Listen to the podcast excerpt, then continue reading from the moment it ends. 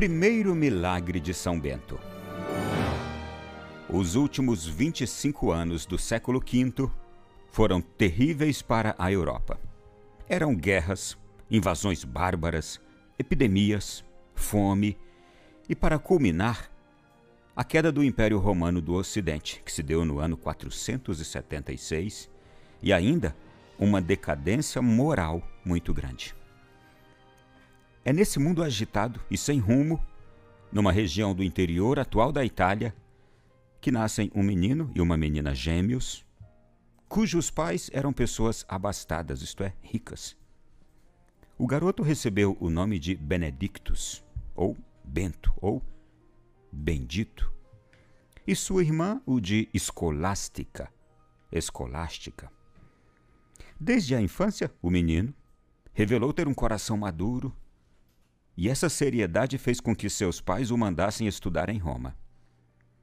Para que não sentisse tanto a separação do lar e de sua irmã tão querida, ele foi acompanhado por uma empregada que tinha sido sua ama. Mas Bento não encontrou em Roma o ambiente ideal para estudos, e sim para a perdição de sua vida cristã. Vendo nisso um sinal de Deus para que tomasse uma decisão radical em sua vida, ele abandonou a cidade e, acompanhado de sua ama, vai para uma aldeia da região chamada Enfid. Ali, numa casa simples e despojada, começa a viver uma vida de oração e de prática das virtudes cristãs, sendo auxiliado pela sua estimada ama. Certo dia, esta ama pegou emprestado com uma vizinha uma vasilha. Ora, antes que pudesse devolver aquela vasilha, caiu de suas mãos e quebrou. Ela ficou toda sem jeito com o acontecido e, com vergonha de ter de devolver a vasilha quebrada, ela começou a chorar.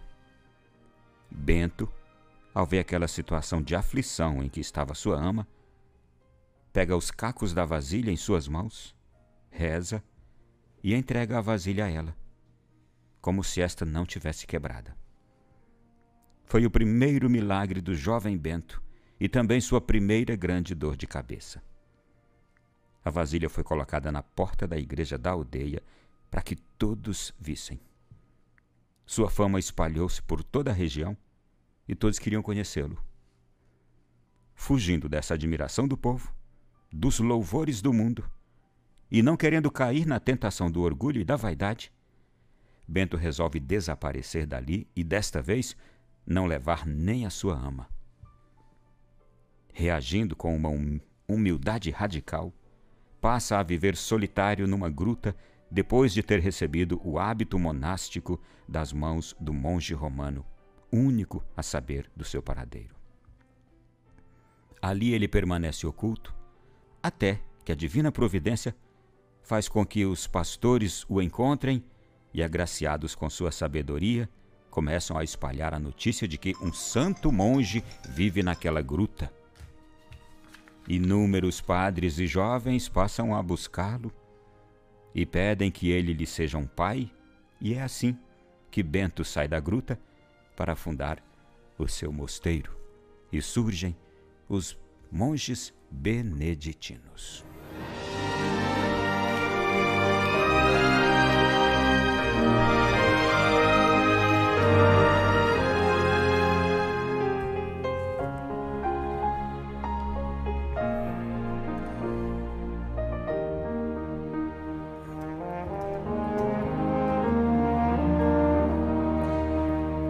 Meu irmão e minha irmã, o dia de hoje para a igreja é um dia daqueles mais memoráveis.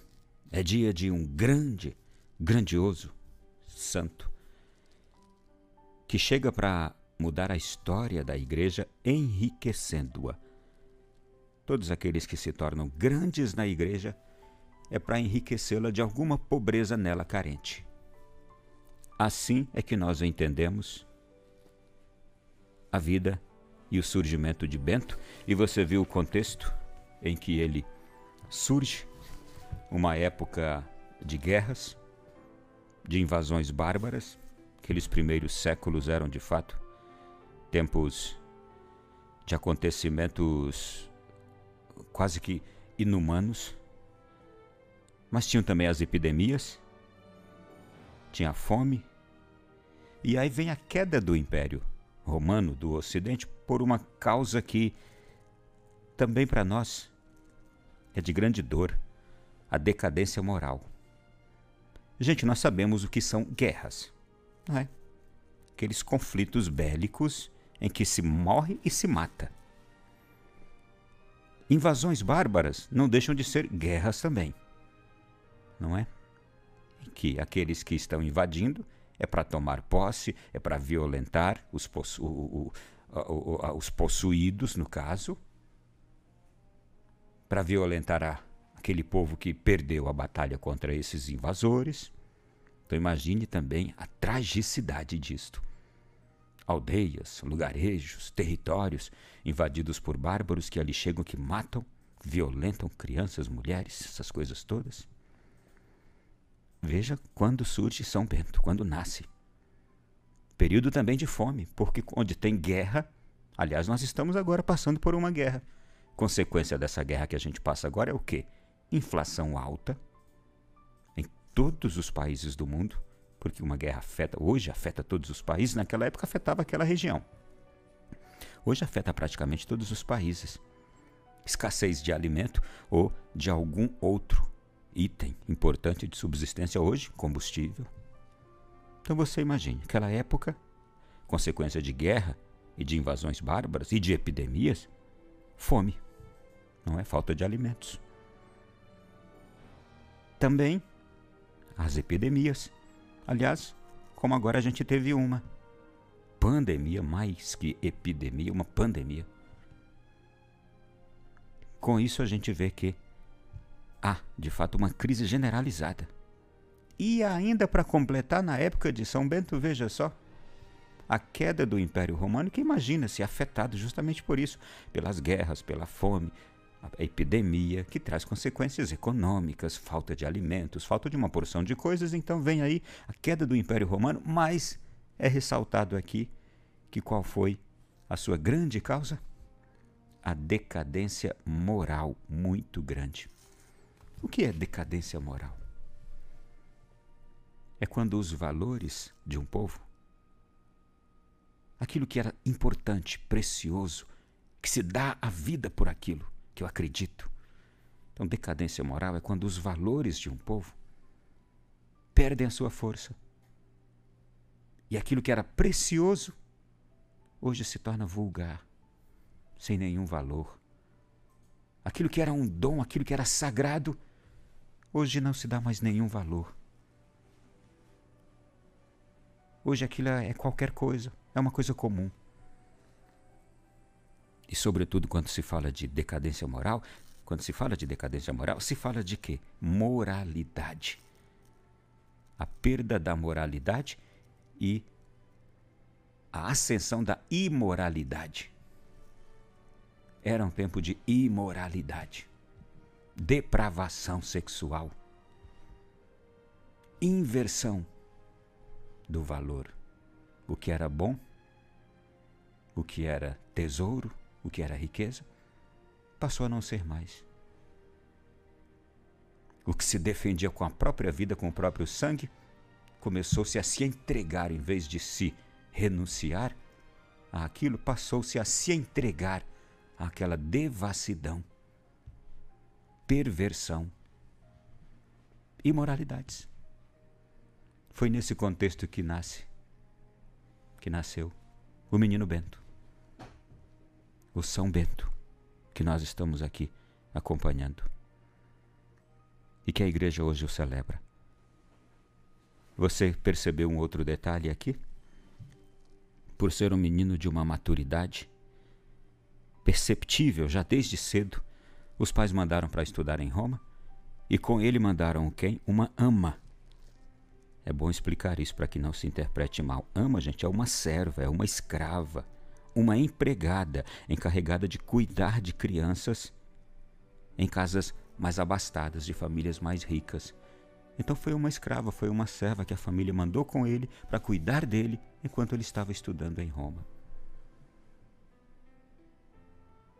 Mas veja o que acontece lá ele se perde. Ele entrou na perversão. Lá, Bento, o menino Bento, caiu na vida de imoralidade. E foi dali que Deus lhe socorreu. Por quê? Porque ele tinha recebido valores desde cedo. Ele tinha aprendido com seus pais o valor do sagrado, a sacralidade, a beleza de Deus, da fé. É possível que muitos dos nossos filhos se percam quando perceberem um mundo de devassidão diante de si, de imoralidades, e ali eles descobrindo a vida, encantados, seduzidos, pode ser que se percam. Mas o serviço que foi feito por Deus e pelos pais com pleno amor, um dia será percebido. E no coração daquele menino Bento, quando ele percebeu que ele tinha caído numa armadilha do mal, que era aquela vida errada, ele então disse: opa, um passo atrás. Então foi viver na reclusão para não cair na devassidão. Resolveu refugiar-se, fugiu. E aqui está uma regra de vida para todo ser humano. Quando aparecer para você uma proposta sedutora, de imoralidade, de devassidão, de cair na vida de perversão moral, sexual, fuja refugie-se, vá se esconder. Esse é o único inimigo que a gente não vai para cima dele. Esse inimigo a gente não pode enfrentar, a gente tem que correr dele. Acovarde-se contra esta arma terrível que é a imoralidade e a perversão, você tem que fugir e correr como um covarde faz. Acovarde-se senão você perde a batalha. Foi o que aconteceu com Bento. E foi fugindo que ele encontrou refúgio, e no refúgio fortaleceu-se em Deus, e aí voltou transformado. E transformou a igreja, transformou o mundo com a grande riqueza da ordem dos monges beneditinos que temos hoje. Veja só. Veja que beleza, veja que riqueza. Sabe, gente, quando a gente vai olhar para a vida dos santos, para a vida da igreja, não foi uma vida sem erros, sem experimentar as desgraças, sem cair em desgraça. Quantas desgraças os santos experimentaram, caíram. Por quantas situações terríveis a igreja já não passou? E quando eu falo igreja, através dos seus filhos. Não a igreja a instituição, a igreja através dos seus filhos. Que a igreja são os seus filhos. A igreja somos nós. Não dá para olhar para a igreja, instituição divina, e dizer que a igreja, instituição divina, caiu. Não. Caíram os filhos da igreja. E aí, ela, neles. Então, quando nós olhamos para isso, é uma, a nossa vida, gente, particular, é uma vida de misericórdia de Deus, de obra de misericórdia de Deus. E é preciso que a gente sempre acredite nisso. A mão misericordiosa de Deus estará sempre ali estendida para nós. Por mais que a sua fraqueza seja grande, que a minha fraqueza seja grande, eu falo agora para quem quer que seja. Você, por exemplo, estou falando para você que experimenta imoralidade sexual, fraqueza na sua sexualidade. Até mesmo prática de perversão sexual que você tenha. Uma vida devassa sexualmente. Claro que eu estou hoje falando disso por causa da vida que teve São Bento. Mesmo você numa situação dessas, a mão misericordiosa de Deus está estendida para você. Ou seja, qualquer outra fraqueza da sua vida. Decadência moral é também, e veja, na época de São Bento isso, decadência moral é também a falta de princípios, de valores, de crenças uma pessoa completamente desprovida de virtudes, entregue a tudo que é prática ruim. Também aí a mão misericordiosa de Deus está estendida para você. Eu hoje recebi uma mensagem muito bonita de um amigo lá da ilha de Marajó, E a mensagem diz assim: Uma cascavel picou uma das minhas ovelhas na cara há aproximadamente uma semana. Uma cobra mortal que vive aqui na nossa região foi quem fez isso com a nossa ovelha. A cara daquela ovelhinha inchou e parecia estar muito dolorida. Mas a ovelha, ou melhor, mas a velha cobra cascavel não sabia do tipo de sangue que flui da ovelha. Inclusive, o soro antiofídico é frequentemente feito com sangue de ovelhas. A ovelha, que tinha sido picada por aquela cobra, inchou, inchou por aproximadamente dois dias.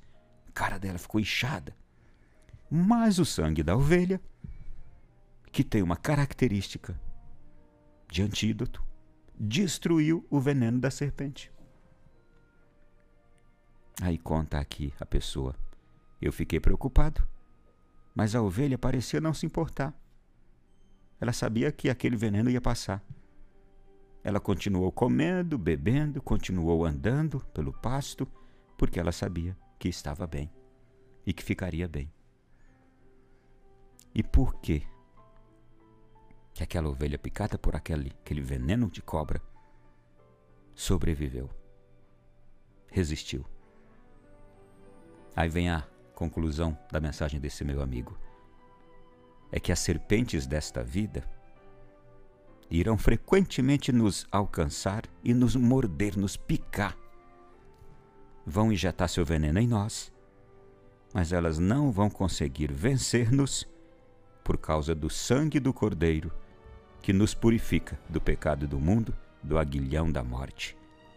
Não nos preocupemos com a serpente ou suas picadas. Apenas cuidemos que o sangue do Cordeiro esteja correndo em nossas veias. Não se assuste com o mundo de hoje. Não se assuste com as picadas das serpentes que podem atingir seu filho e sua filha na faculdade.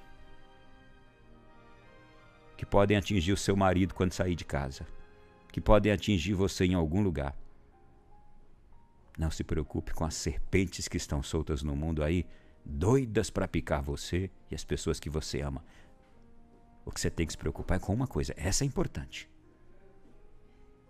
O sangue do cordeiro está correndo em suas veias? Porque o sangue do cordeiro tem o antídoto contra a picada da serpente. Porque pode ser até que a serpente consiga picar você, picar as pessoas que você ama. Mas se no, no sangue seu, das pessoas que você ama, estiver correndo o sangue do Cordeiro, se nas suas veias estiver correndo o sangue do Cordeiro porque você está indo para a missa, comungando, porque você está se confessando, porque você está estudando a palavra de Deus, rezando o rosário, se este sangue do Cordeiro estiver correndo em suas veias, qualquer picada mortal de qualquer serpente, das mais terríveis, não fará o efeito que a serpente quer, que é matar, destruir você. Preocupe-se apenas com uma coisa: o sangue do Cordeiro está correndo em suas veias.